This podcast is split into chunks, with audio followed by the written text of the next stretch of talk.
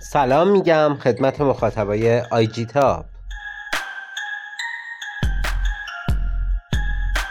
حتما تا حالا شده بخواید نام کاربریتون رو توی اینستاگرام عوض کنید و ببینید واسش محدودیت وجود داره.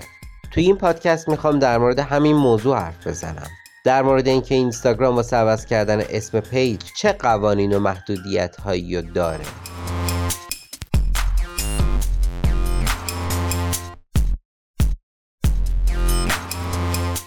شما می‌تونید در طول روز چند بار نام کاربریتون رو عوض کنید. ولی اگه بخواید دوباره نام کاربری که قبلا انتخاب کردید و انتخاب کنید با محدودیت مواجه میشید. تو این شرایط شما باید 14 روز صبر کنید تا بتونید بازم نام کاربری قبلیتون رو انتخاب کنید. البته این عدد 14 روز می‌تونه برای پیجای مختلف کمی متفاوت باشه.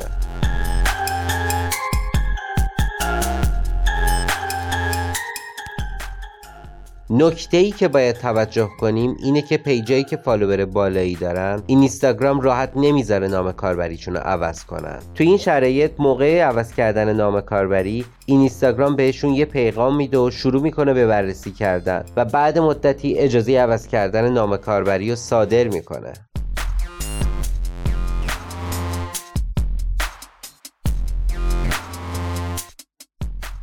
سوال پیش میاد چرا وقتی نام کاربری عوض میشه؟ این اینستاگرام اون اسمو تا 14 روز یا بیشتر قرنطینه می‌کنه.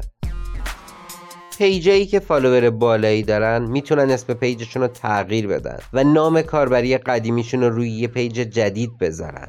این کار باعث میشه کاربرا پیج بعدی رو دوباره دنبال کنن. این اینستاگرام این قوانین رو گذاشته تا جلوی این حرکت ها گرفته شه و بتونه تا مدتی که یه اسم قرنطینه کرده هر نوع بررسی ای انجام بده.